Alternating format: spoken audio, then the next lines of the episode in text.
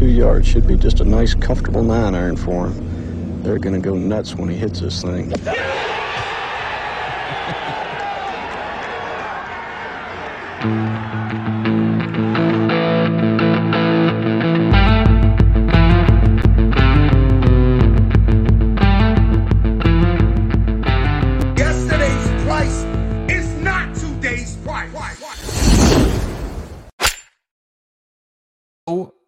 Yo, yo. Welcome in, golf fans. Uh, it's American Express Week. My name's Joe Idoni. This is Preferred Lines. Welcome to the show. If you're coming back, if you're a seasoned veteran in the Preferred Line streets, we appreciate you as always for checking out the show. If you are new, thank you for stopping by. I hope that you enjoy. This is a golf betting show. I'm going to bring a good friend of mine along in a minute. We'll do a brief course preview for the American Express. We will um, we'll talk best bets. We'll go through the odds boards, all that kind of good stuff here in just a few minutes. Um, thrilled to be uh, supported once again by my boys over at the Fantasy Golf Pod. As always, uh, the Golf Guys program goes live Wednesdays at 5:20. Josh, Chad, Eric, all the guys are there. Uh, appreciate the boys over at Fantasy Golf Pod. Also, got to mention doing some work on the Discord side with my guys, the Tour Junkies. Your boy is hot in the streets coming out in Discord. 7 and 0 on the head to head matchup picks. Um, right now, have yet to lose a single matchup. The top 40s were crushing as well.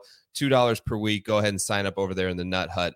Um, here's what we got on tap for tonight. We're going to bring him in. I'm going to let him handle the course preview, go through the odds boards, best bets, get you out of here in time for a little bit more Monday Night Football.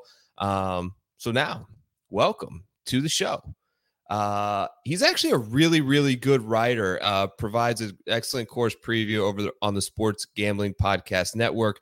Co-host of the Golf Gambling Podcast. Welcome to Preferred Lines, Steve Shermer. What's up, dude? Not much, man. Good to be on. Uh, I don't know if I'm happy to talk about the Amex. Uh, I think we kind of talked a little bit before the show about how uh, this tournament can be a little annoying.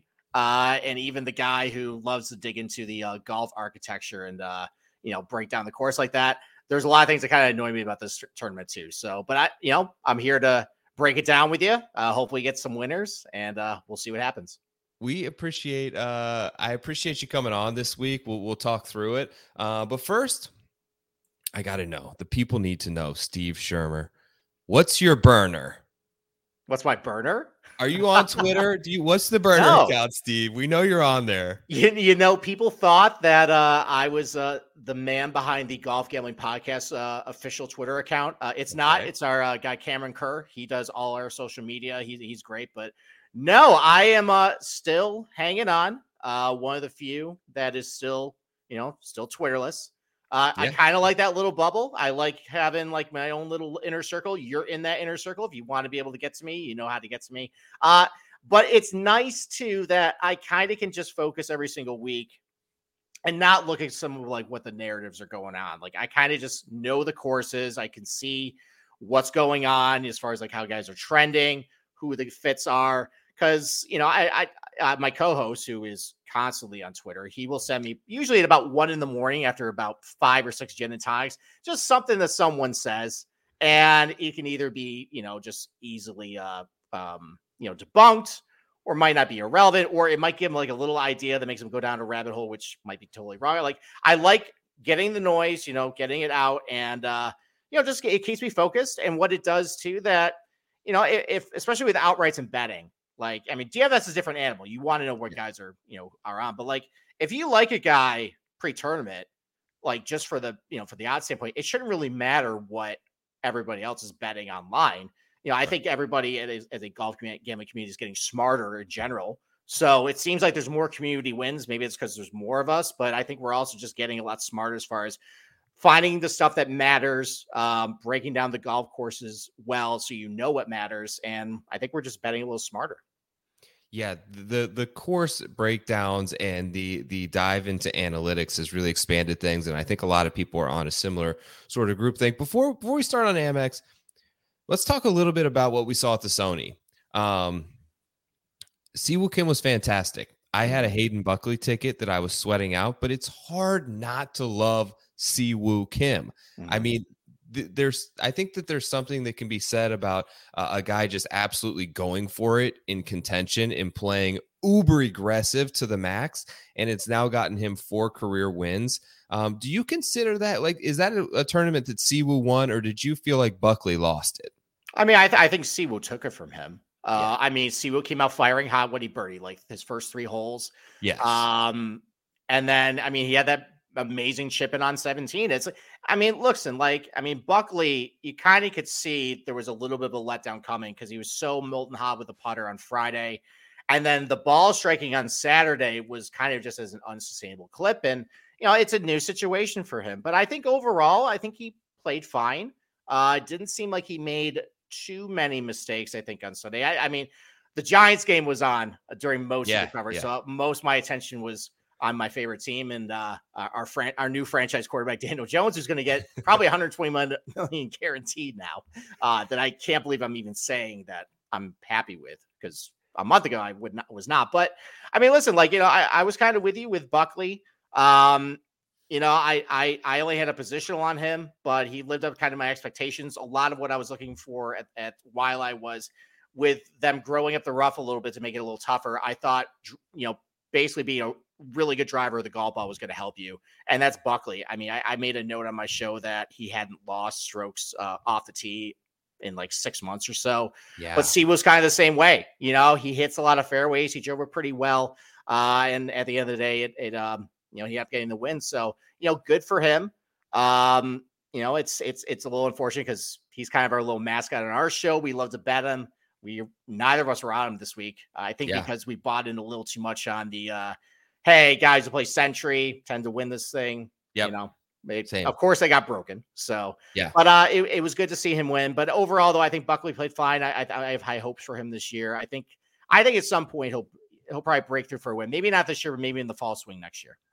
Yeah, I agree. Um, you know, Justin made a point there about some of the putting. Look, I, I actually think he, he okay. So he had a couple of opportunities around the green, which I want to get to in a moment um, basically right on the fringe where he he got in in three from right around the fringe. You got to get those in in 2 mm-hmm. um, but I was actually really impressed. He kept his rhythm. He did not seem rattled one bit in any circumstance. Um, he made big bounce back putts for birdie, and like Siwoo Kim just goes for it. I mean, there were a couple situations when he was in the rough where he had to carry it over a bunker, and I think the commentators were just talking like he's just going to try to lay this up and do something safe. He doesn't do that ever. No. Um, he goes for every single opportunity. So it was really kind of kind of cool to see that pay off. Let me ask you something, Steve, and I want your sort of take on it. I've been I'm kind of working through this take in my mind, so I want to run it by you. Is there a difference in terms of some of the stats that you may factor into a week? Do you provide more importance or emphasis on some stats in an outright betting market versus what you would in, say, a DFS or a top 40 or to make the cut market? Um, are you doing anything different there when you try to analyze outright bets, or is it mostly stick with the same strategy across the board for the week? If you're on point, it should work all the way around. You know, I, I think the only time I really change up the the strategies for is for DFS where it's mostly for low ownership guys. Because listen, like we all have access to the same stats right now. Like if we talk about a player who is performing pretty well, we're all going to regurgitate the same stuff. Uh, yeah. For DFS, I try and get into a mindset of okay, trying to match a guy who might be down on his luck right now to the course.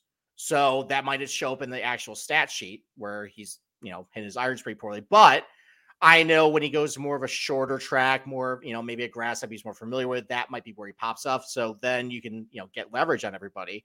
And maybe he ends up working out for you. But in outrights and betting, though, I tend to just kind of focus on okay, these stats are important um tend to be a little safer with some of those bets as far as like you know and i i have been pretty formulaic with some of my betting cards especially with the outright market.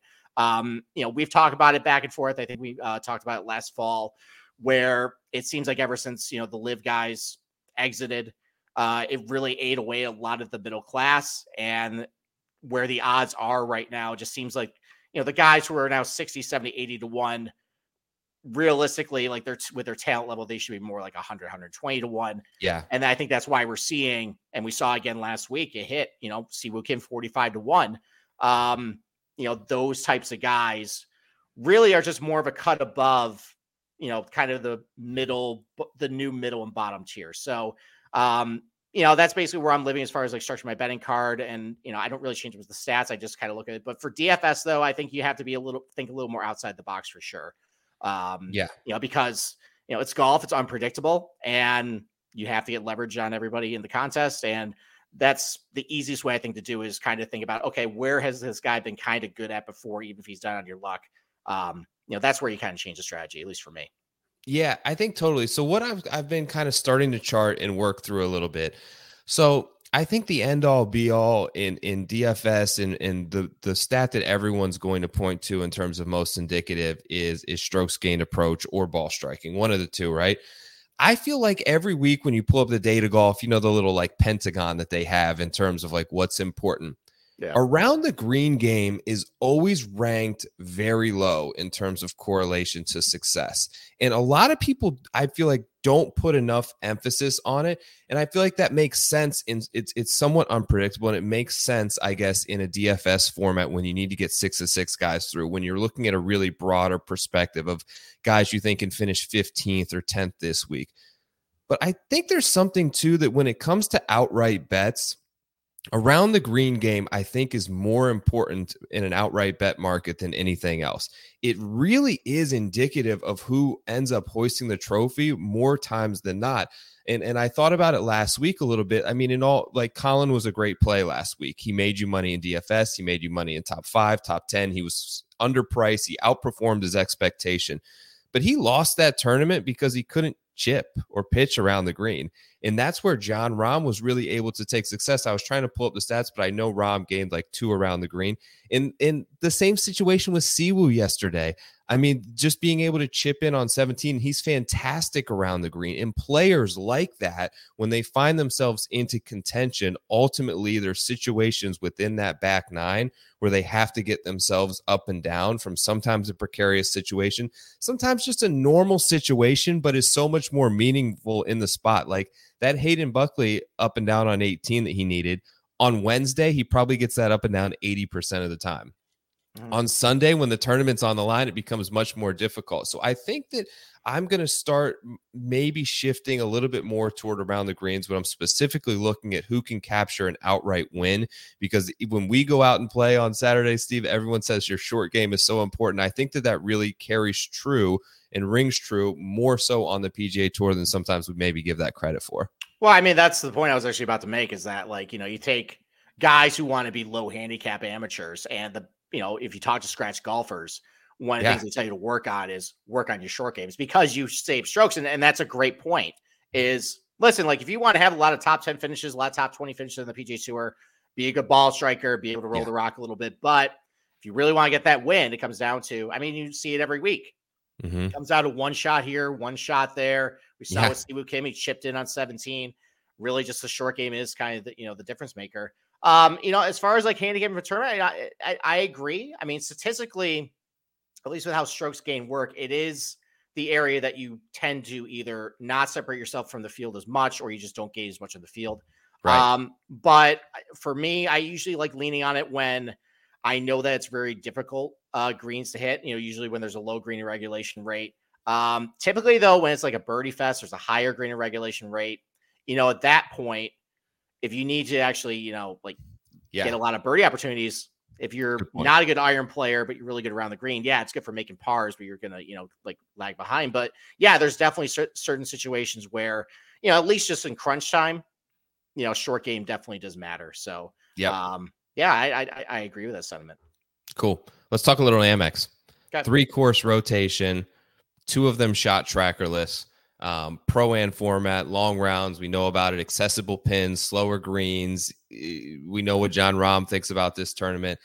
I'll be frank. I would. I have no problem if, and I say this about maybe one or two events of the schedule. If they eliminate this event and we never see it again, I would be just fine with it. Um, it's it's it's annoying. It's hard to follow. It's hard to bet. There's long shots. I'm frankly very surprised that this many of the top players uh, signed up for this thing, knowing that they have Torrey next week, knowing that it's not elevated status. Um, why do you think that is? I mean, I think it's probably has to do with American Express. Okay. Um, I, I I think they probably. I mean, I know there's not officially any appearance fees. Um, I'm gonna guess. I think there's actually they might have some sponsorship deals with some of these guys, and maybe the arrangement is, hey, like we'll sponsor you, but you got to show up to the Amex because you're right. Like this is this used to be one of the bigger events when it was the Bob Hope Classic. You had Bob Hope going out there, you know, doing his shtick. But um, you know, now it's just it's it's an afterthought. Um, this used to be the tournament where most celebrities lived out in Palm Springs, and now they live out in LA. So there's really no reason to go out there unless you Right. want like a nice spa day or something. Um, I agree with you though. Like th- this is one where like I I wrote up 2,600 words, and I still are am having a hard time kind of figuring out like exactly what I want this week because each course kind of is a little bit different and values some different things. Like you just mentioned on, on data golf, you know, some of those relative skill set charts. Um, you know, it seems like three of the four rounds on Nicklaus and the stadium course Right. um, tends to favor longer hitters. Uh, at the Nicklaus course, you had to be a little more accurate too. Um, but what's weird though is with the stadium course, I mean, the driving distances on all drives on par fours and fives is one of the lowest on the PGA Tour. You know, there's a lot of forced layups with the Pete Dye design. That's kind of what he tries to go for, uh, Hmm. where it's a little more important to hit the correct side of the fairway to get the angle into the green. Uh, otherwise, you have to carry over a bunker, or a lot of these greens on um, the stadium course are very long and narrow. So if you're on the wrong side of the fairway, it's gonna be hard to hit the green there. But on Nicklaus, though, it's kind of like a watered down version of the stadium course. Everything's really right on front. It's still got the mogul mounds, you know, still got the dormant Bermuda. That's another thing I think I really don't like with this tournament too, is that, like it just looks bad. We're coming off Hawaii, look at the ocean and like yeah. it- it- eh, all all the great all the great drone shots above Honolulu and Maui. It was great, and now we're going to just kind of a ugly, overseeded, antiquated kind of golf course where I don't really find all the compelling, and we only have shot link at one place, stadium course. Yeah. The Nicklaus course is kind of a watered down version of the stadium course. Everything's kind of right on front of you. It's pretty wide fairways. That's a little more driver heavy. Um, and then La Quinta, I don't understand why they still go there because that is completely an outdated golf course. At, pretty much everything off the tee is carried um, by all the professionals. Like driving kind of just doesn't matter there, and every that's why everybody goes low. It's really about okay, Yeah. you know, I'm going to set up a really nice short iron into a green, try and make the putt. Um, and that's what makes it difficult too. Like it, you know, that's why Jon Rahm say he doesn't really like this term, even though he's a former winner. It kind of comes down to just putting. So uh, that's always tough to handicap. Um, you know, it's tough also because you don't have a lot of data on Nicklaus and La Quinta. You kind of have to guess. I'm just gonna uh, go under the assumption just based on you know how I think you attack the Nicklaus course is you can hit driver a lot there. It's not a long golf course, probably a lot of shorter approach shots. Same thing at La Quinta. We have the approach shot distribution chart on the stadium course. So I'm leaning, you know, basically shots under 150, um, maybe a little bit on 150, 175, because that is something that's above average at the stadium course. You get two rounds there. Um, you know, on par five scoring, they're very reachable, all these par fives. Very. Um, you know, and that tends to favor a little bit of a longer hitter if you can get there in two. Uh, but yeah, like it's it it's it's definitely not one of my favorite tournaments. Um, there's a lot of things about the stadium course in particular that kind of rips off Sawgrass for sure. I pointed that in my column. There's also that stupid bunker on the left of 16 that uh, Mhm. the PG Tour just loves to have click, clickbait on, and um, they do. it's eh, I don't know. It's it's it's it's one where either I like I've hit Siwoo here, but I also I think last year got just wrecked my betting Mhm. card. So it'll be interesting to see. I I- I have some uncomfortable picks, uh, a lot of dicey picks, but um, we'll see what happens. So as I pull up the odds board here, there's not much of a different five winners in terms of uh, skill set and profile than you can get from the last five here. Swaff Daddy last year, Siwoo you mentioned the year before, Andrew Landry, Adam Long, who I think like Phil was in that playoff with Adam. Long Mhm. and and then Jon Rahm. And of course, Patrick Cantlay always plays well here. So a little from the top, um, but it's all over the place. As I bring in the odds board this week, I'm just going to kind of read through the top of the board here, Steve.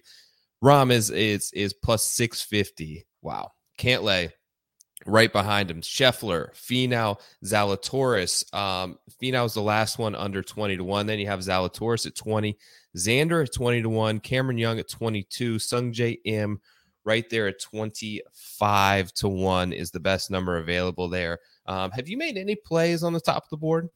Yeah, so it, it's the last two guys you mentioned, and those are kind of the Okay. a little more my uncomfortable picks for this week, just especially with Sung Sungjae, just because that was disastrous at Waialae. Um, so I was hoping with Sung- let's start with Sungjae first. I, that was somebody I was hoping to see a three in front of. I thought because it was right out in front of you last week. He was terrible off the Yeah. tee. He was could not find fairways. He was in, constantly in trouble in the rough. Um, and he hit his, you know, statistically his pro shots were also awful too. Um, but I think with how bad he was driving the ball at Waialae, he was just setting himself up to compound more errors because you know they they they purposely grew up the rough at Waialae to make it tougher. And you saw it. Like anybody who was missing fairways, it was really dicey. And you know, it, it you know, if you find yourself in that rough, you're probably not going to hit a good approach shot, and that's going to show up in the stats too. So I think it started right there from him. Um, it seemed like when I was watching PG Tour live, uh, that seemed to be uh, he just was shooting himself in the foot, you know, right off the jump. When he had approach shots into the green, he seemed he was okay. Um, I didn't see anything too loose, other than maybe like uh, uh, there was a couple I think he left in a bunker, but overall, I thought if he was actually driving it okay, he was relatively fine. So now he's going to come to uh, PGA West. A lot of success here. Uh, he's got a top 10 here three years ago. He's T12 last year. I remember in 2021, I think he was like leading into uh, the weekend.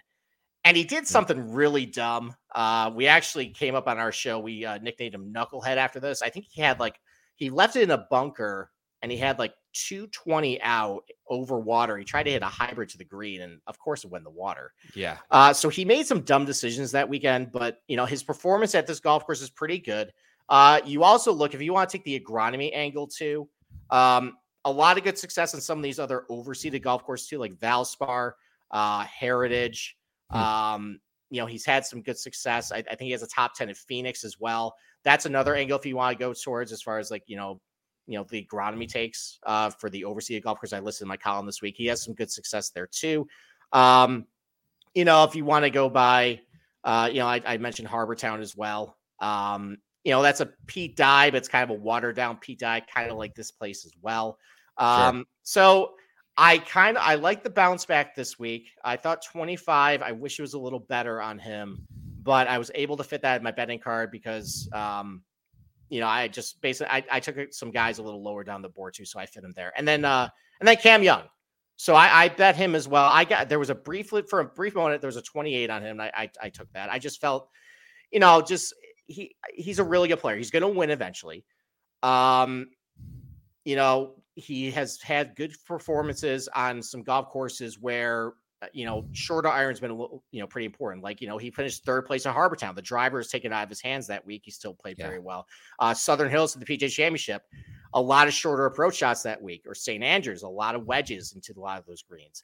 Uh, and he also has, you know, he's been really good at different sets of golf courses. Like I've seen re- really Mhm. good on some really difficult tracks, be really good on some easy tracks. So with this course rotation, I kind of like having a guy that I know is pretty adaptable to different situations. And I just think he's a really talented player. I know he can get hot and pour a lot of birdies on. Uh, the putter can be a little dicey sometimes. Um, but you know, if he's stuffing his wedges and short iron's pretty close, he's great on the par fives too. Um, you know, as long as you know he's not getting too much trouble off the tee, I kind of like him this week. I like getting 28 to on to one on him. So those are my two guys at the top of the board. Yeah, I think Sung Jae, you make a great case for a bounce back week. Cam Young's an interesting one for me because, um, you know, I didn't necessarily love what I saw at the Sentry, but I didn't hate it either. It was it was it was a good attempt to shake a little rust off. I wonder. Part of me wonders, like, how much emphasis do you put into like, are you totally overthinking of it by by going down the the rabbit hole of is this guy going to be a t- like is he going to hate playing with two amateurs like for six hour rounds and i kind of think cameron young might be one of those guys like a patrick cantlay where the two amateurs are like let's just leave this guy the hell alone. Like i would he looks mean he looks angry i don't want to talk to him let's leave him alone and let him do his thing. So maybe he'll just maybe he'll be out there playing pretty well. The one guy i guess at the top of the board that has my attention i haven't bet anyone yet. Um, I didn't love any of the numbers by the time I got to them. I'm considering Xander, and I don't know why, Steve, but Um, you know, Data Golf has him as, as projected the best win percentage. That's not factoring in injury, but it, I have to believe. Why do you sign up for for three days of of six hour rounds before Torrey? I'll have to look more into that angle of does he have connections and getting paid by American Express just to be here. Um, but it was just interesting to me the fact that he's he's playing this week. Um, I did talk to Andy, who who's talked to the caddy and says that it's all systems go, that he's sore, but he's going to give it a go, and he has no intentions of withdrawing. I think that's probably the case for him two weeks ago. Um, worries there, but I do feel like should he be healthy, like beware always overthinking the injured golfer that we get into. Um, if he's there and he's competing and he's and he's okay, I think 20 to 1 presents maybe the best number on this board. Yeah, I mean, he wasn't even 20 to 1 last year, like, you know, like in a lot of tournaments. Like, what was he at like 14 to 1 at Travelers or something? Yep. Uh, like 16 maybe at Scottish Open. Yeah, it, it's not often we see 20s on non-major events for for Xander. And I mean, look, like I kind of made the mention with like with Cam Young, where you know Xander's a great all-around player that feels like he's very adaptable in different situations because he's so good and so well-rounded. Kind of like a Patrick Cantlay. I think that's why he's pretty good in these types of formats. Um, and you know, Xander's got a lot of really good uh, success on uh, some overseas tracks as well. Uh, you think about Phoenix, same mm-hmm. agronomy. Uh, I think he has a top 10 at Valspar as well. Same agronomy there too. So yeah, there's a lot of things to like about Xander. The issue is, um, you know, is he gonna be healthy? You know, right. maybe he'll make a comment in the when he goes to the media, maybe tomorrow or Wednesday. Um, but I, if if you're somebody who wants to be a little risky with your outright I mean, it's 20 to one. How risky is it? But you know, there is the question of is he healthy? I 20 to 1 on a healthy Xander at this golf course is a really good number if you want to take that risk. So I think that's perfectly fine. And, and you know, listen, it's golf. We don't have Adam Schefters. We don't have Ian Rapoport's. There's a lot of unknowns. um, sometimes even the stats that we look at, it could be complete bullshit, you know, at the end of the yep. day. So, uh, you know, I, I, think if you're somebody who wants to take a stand on him this week, I think uh, from a player profile standpoint, he's excellent for this place. Okay, this middle range. This is where it gets kind of interesting. I'm just going to kind of open this thing up. I'll read off some names, but you have Tom Kim, Sam Burns, uh, right there at around the 25 and 35 to one mark. Then you get a, a, an interesting group in in basically starting at 40 to one. Harman, Hoge, Siwoo attempting back to back. Montgomery, Wise, Davis, Putnam, Theegala, Hadwin, all names that, that I've heard already dropped a, a couple times this week. Um, anything in the midsection here for you that's got your attention? Yeah, I mean, this was one where I went shopping for for pricing here because yep. there are a lot of guys I like here. So it kind of kind of came down to can I spin a narrative that I like? Um, you know, that I they could have a path to success to win this thing, and they kind of get a good number on him. So yeah, like so, so the rest of my betting card is in this range. It's just that I got decent numbers because I got in a little early. Um, and then for you know, we'll talk about long shots, but my philosophy just with this new PGA Tour, like if I miss out on the 100 to 1, 150 to 1, that's okay. I can live myself. I'm probably gonna have a positional or be somewhere close around that anyway. So, um, so let's just talk about this race as far as like you know, right. So, so Hoge, um, I found a 50 to 1 on him. Just been hitting really good since all the way going back to um you know, basically the Scottish Open last July. Uh, he hasn't had a single tournament where he's lost strokes uh, with his pro shots. I mean, listen, like I think he's perfect for this type of uh, tournament where, um, you know, a lot of shorter approach shots. Uh, he's really elite from under 150. Uh, good score from that range too. You know, I, I, what concerns me a little bit, like he has been driving the ball all that great recently. Uh, maybe if you go the same course, that's a uh, golf course where you can keep the driver in the bag because you kind of got to plot around. Uh, La Quinta, it doesn't seem like anybody like is really affected. Just you're just a tour player and there's no real adversity off the tee. So I'm not worried about him there. I guess I'm worried about a little bit of Nicklaus Tournament because you do have to hit the driver a little more there. But overall, listen, he finished second there last year. Uh, I know he can get the job done at a pro am because he won Pebble Beach uh, a couple weeks after that. And just I just like the solid play. He played really well. Um, you know, hitting the ball really good last week at Waialae. Uh, I also saw that I think eight of the last 10 winners of the Amex played the Sony. So I hmm. try I wanted to try and get some guys that hit the ball well at Sony. Uh, maybe didn't putt as all that great and try to get them here. Now, if you look back at who's won here, I mean, it you know Andrew yeah. Landry missed five straight cuts. Uh, Hudson Swaffer wasn't really doing anything. Adam Long at the same thing too. So, I mean, who knows? Uh, it makes yep. me sleep better at night knowing that I'm on that narrative. But I, I I like how he's playing. I like his fit for this golf course. Um, so you know, I went with 50 to one on him. I took a 55 to one on Cam Davis too. You know, that kind of fits a little bit what data golf is suggesting with the stadium course, where longer guys, guys are pretty good around the green, tend to do well here. Um, I'm surprised he hasn't been more in the mix at a lot of these tournaments. So if you go back the last two years, this is sad. I really like looking at, just especially with outrights. Like who are like who's in the mix? Because sometimes the yeah. final leaderboard doesn't really explain the whole story. But if I see that like you're after 54 holes, you're within five of the lead, you're within shine distance. I I, I note that.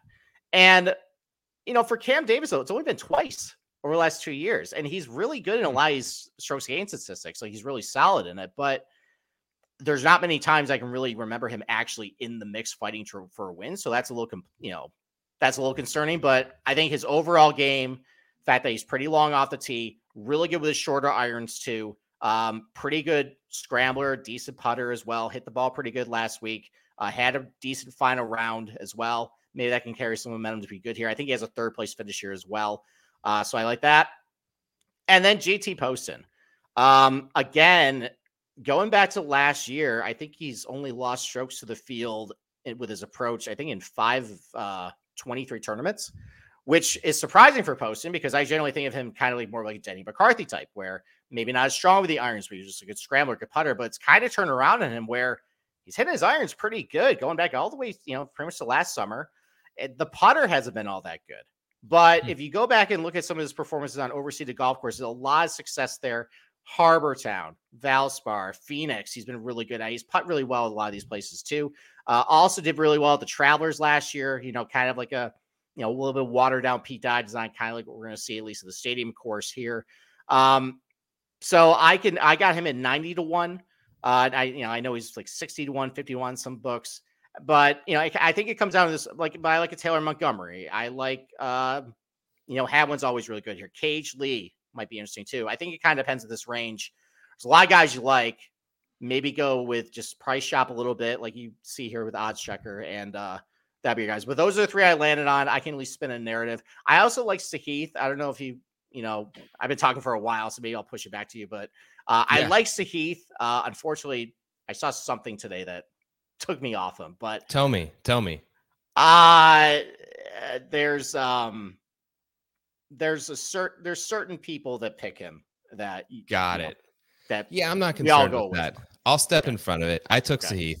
Okay. Um, so Sahith and Cam Davis are my guys. You made great points on Cam Davis. Sahith, I think um, just just two young players that are are coming to this thing hungry, looking to win, who I think possess this skill off the tee and around the green. Both are really, really solid around the greens. I think Sahith is picking up confidence with the putting. Cam Davis is a little hit or miss but those two guys. And then what I think I'm to do. So I, I mentioned Xander, uh, but my other option is pivoting to like two more guys in this range, which I think I'm going to do. I like Taylor Montgomery if I'm just going to go the young kid narrative who are just super hungry for an early season win. And then Tom Hoge, like the more I more I dive into it, like I, I forget what you mentioned um you know ab- about being a pro am winner. Um, I, I, totally forgot about that, and that may be enough to put me over the edge. But you know, I was looking into so they released a head to head matchup today: Si Woo versus um, Tom Hoge, straight even odds, minus one ten tournament matchups, which I've really been trying to hone in and, and sharpen my skills on a little bit more, which I found interesting because um, while priced nearly the same in in sort of betting formats, they're drastically different priced in DraftKings. So Si Woo's almost, I believe, $800 more expensive. So I'm always looking for guys who have an even betting line, who are the same odds to win, who have basically an even head to head line, but they're $800 off in DraftKings. Like something's to look at there. And, and as I dove more into how fantastic Si Woo's been as an iron player, um, number two in recently, I believe in like the last 16 to 20 rounds in strokes gained approach. The only guy ahead of him is Tom Hoge. Uh, so he's just been fantastic. The, the under 7,200 yards. Um, I think I like both of those kids there, and then Sahith and Cam Davis are two that that I already have in. Okay, I mean, so so I'll explain why I, I like Sahith this week for anybody who's not a superstitious, crazy person like me. um, I just I I I've seen enough evidence from him where listen, he's really volatile, and I think that's why he doesn't look very good in some of the the stats categories. Like I like I was looking, I think at projection ownership, it's dirt low, and it's because like if you do a model, listen, he has terrible iron weeks sometimes. He has terrible putting weeks sometimes. He's awful off the tee. He can't find a fairway, but there's those magical weeks too where second RSM. We saw Yeah. last year at a Golf Course in Phoenix In Phoenix. almost won that. He finished, I think, top 10 at Valspar, another overseas golf course. There's also a lot of guys here, too, that have been like weirdly good at Memorial and been good here. Um, I mean, I know back in 2016, the first year that they had Stadium course, it was Lingmerth versus Dufner. Uh, in Yeah. the playoff, both Memorial champions. You got Jon Rahm, obviously really good at the Memorial. Patrick Cantlay, really good at the Memorial. Si Woo Kim, also decent at the Memorial as well. Sungjae Im finished, uh, he's good here, finished top 10 at the Memorial too. Maybe it's because of the Nicklaus uh, tournament course. Hmm. Maybe that might be a little bit help explain it. But um, you know, so he finished top 10 there as well. Like, listen, he has he's a good player. We've seen him have huge weeks and just unfortunately doesn't really work out for him as well. Like we saw the Travelers, another Pete Dye golf course. So um, I like him a lot this week. I thought the number on him were, was pretty good. Yeah, uh, if you want to go too. with him, I think you can make a great case for it. Uh, a, a guy who can pile up birdies in a hurry. Now, if, if he can put together for four rounds, we'll see. I think you're going to know immediately too if you got something because you know usually Yeah. with Sahith it's either all right birdies for the first seven holes or he's plus three after six. Yep. So You're right. Extremely volatile. 60 to 1, though, the best number available over at DraftKings right now. Um, the rest of the board, and we've seen these guys sort of hit. I'm going to save my long shots for a little video I'm going to put out tomorrow. Um, I know you mentioned you don't really love betting these guys and you're kind of adjusting that strategy. Give me, give me, give me one guy who maybe you like as a as a top 10 or 20 top 20 bet that's that's in this triple digits on the outright odds board. Okay. Um, I got a funny fear feeling Harris English is going to show well this week. Okay. Yeah, I mean, what he he had a great first round last week. I mean, we've seen kind of hints of him starting to put it together. We saw a little bit last fall. He finished top ten at Fortinet. Had three really good rounds. I think at Houston before he fell down the leaderboard. He got, I think he was first round leader at Mayakoba. Got off to a good start last week in Waialae. That fell apart with him. Um, you know, he's been okay here. Uh, I think a lot of this, I think he's been a little better some of his older stuff than recently. But I mean, he did win Travelers. Um, you know, some similarities there to this place.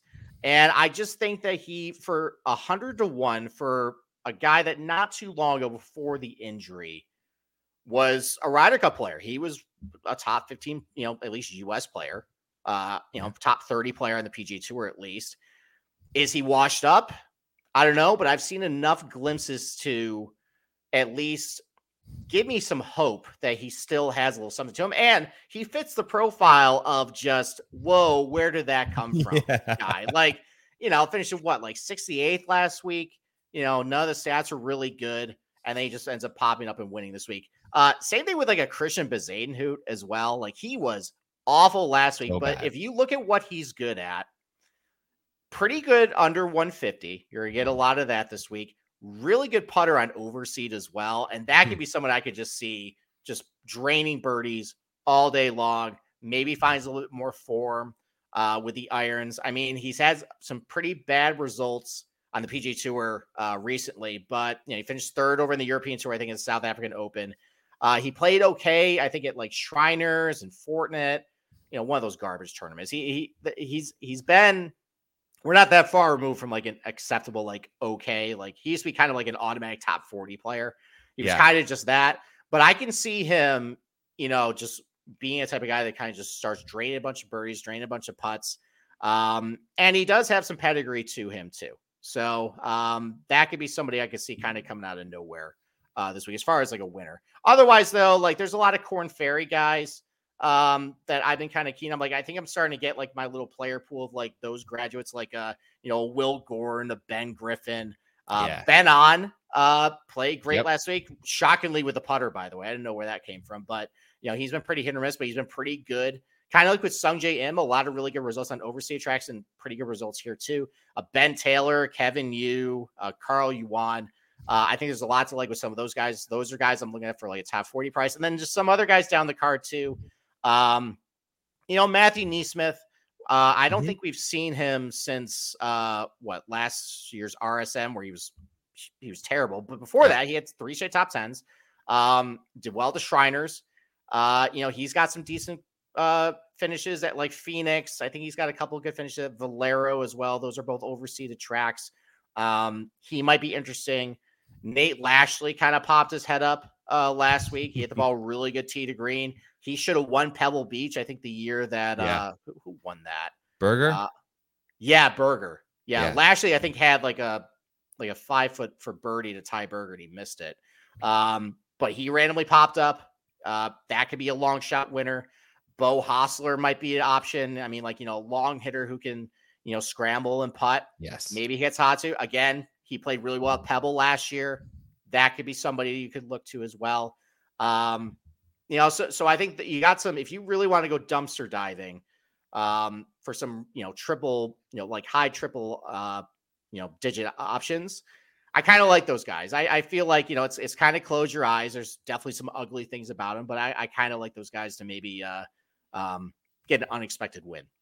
Yeah, you're going to need him to fill out some lineups. You made a good point that I think some of the the odds on those guys that would normally be 200 to 1 are now kind of cut to 150 or 125 just just given the way things are on a trajectory right now. Um, you made a ton of awesome points, dude. You're always super well informed and prepared and and I appreciate your time. Tell everyone where uh where you can find you in BC this week. What time? Yeah, yeah. So uh, we're gonna be recording our DFS show right after this, so it's gonna be a very late night for me. Uh, I was uh, I was not feeling so great this morning. I had a, one too many drinks during the Giants game, so uh, it's it's a long day for your boy. Uh, but Yeah, I'm happy to be here talking not. golf with you. But you can find us at the Golf Gambling Podcast. Uh, we do three shows a week. Sunday usually our preview. Monday DFS. Tuesday betting show. Uh, during major seasons, we might have like a special one-off episode, maybe uh, like a cut sweat show on Friday. Uh, you can find my columns on sportsgamblingpodcast.com. I put my preview on Sunday. Uh, we also do a one and done column that comes out on Tuesday. Uh, and then we have our, our, our newest edition, Matt Gannon. Uh, he writes a bunch of stuff for us. He does a lot of great stuff. He writes uh, DFS column, uh, picks column. He puts out a narratives column too, kind of like what I mentioned with Xander. He takes uh, pertinent quotes. Uh, I'm sure he'll probably include a Xander quote this week that we can dissect, and then like a Friday weekend bet show. So we're cranking out the content at sportsgamblingpodcast.com. Come Yeah. join us. Uh, come join our Discord channel too. We love having you guys in there talking golf, uh, throwing bets around.